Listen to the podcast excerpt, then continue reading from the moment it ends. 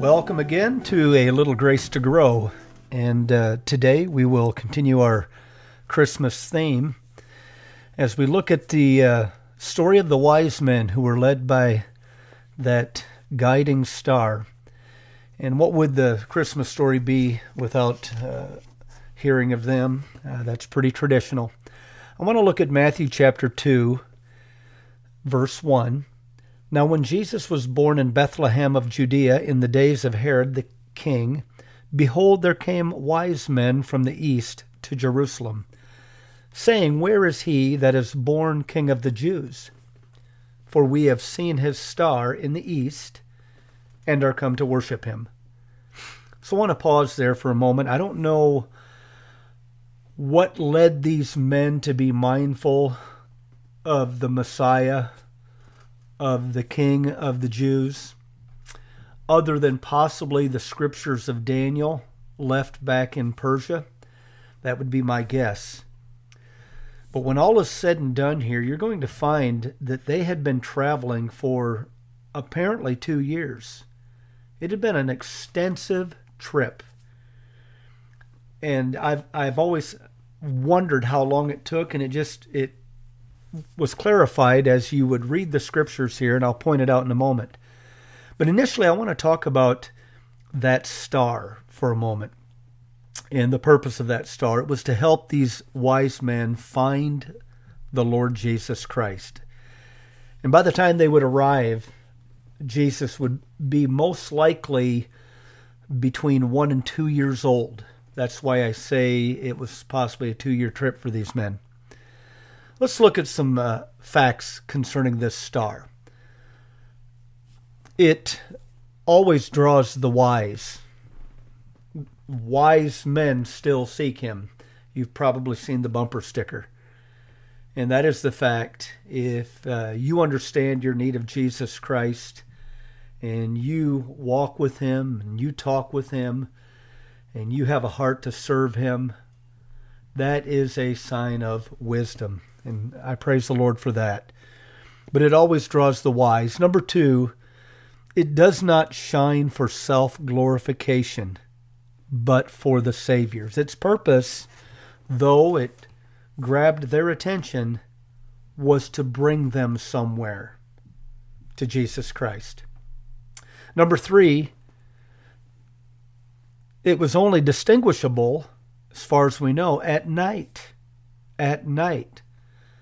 Very rarely would we see a star in the middle of the day. So at night, this star would shine bright, and that's when these men would have to travel. Number four, we find it points to the written word. To the written word. So these wise men arrive in Jerusalem and they consult the king, wondering where Jesus is. And Herod was not privy to any of this. And so he consults some of the scribes, the men of letters, the men who knew the scriptures, and they testified that uh, the Messiah was to be born in Bethlehem. So, what we find here is this star brought them to the place where they would search the scriptures. And I'm here to tell you that's exactly what the star would do today for you and I lead us to the written word initially. And so they consult, they find out, okay, Bethlehem is the location of the birth of this child. And so they proceed. Herod encourages them to let him know about the visit and where the child is located exactly.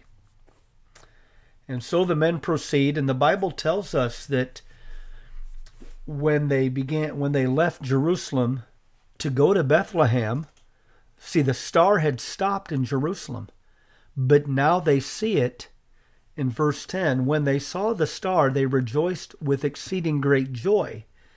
And when they were come into the house they saw the young child with Mary his mother and fell down and worshipped him.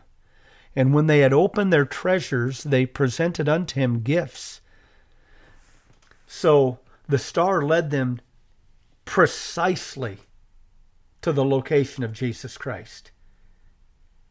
Precisely. And what did they do? These men worshiped and they gave gifts. What do we find out here about the star?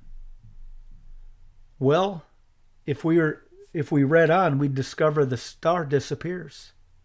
It's done its job. Now, in a sense, in a sense, you and I are to be stars that point people to Jesus Christ. If you're a Christian, we ought to shine in the most difficult times of life. We ought to point people to the written word. But our end goal is to point people to Jesus Christ. We can't do any better than that. And once we have brought them to Christ, we don't they don't need us. Not saying we can't mentor and help, but they have received what they needed. And that's what I find significant here.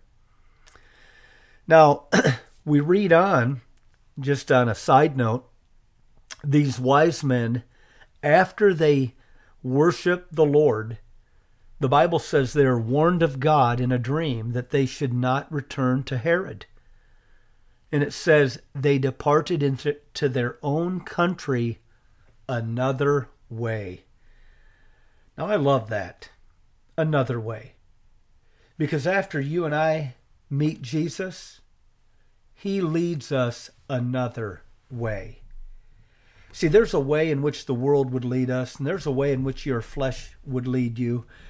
But then there's another way that God would lead us. And those who want to live for Him and honor Him, we've discovered that other way. And it is the safe way. It's a way where God gives guidance, direction, protection.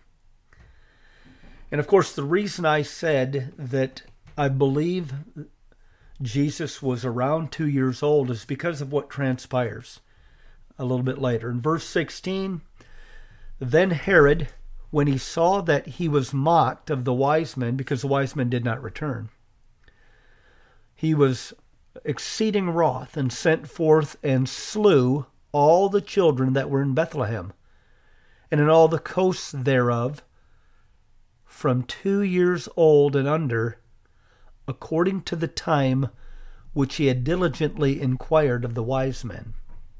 So apparently the wise men had mentioned that it had been nearly two years since they discovered that the Christ child had been born and they saw this light. So whether they traveled two years or not, they were mindful of the fact that it had been two years. And so God bless you. I hope you have a fantastic Christmas. And I hope you'll take time to worship Christ our Savior and the idea of giving gifts, remember this as much as you have done it unto the least of these, my brethren, Jesus said, You've done it unto me.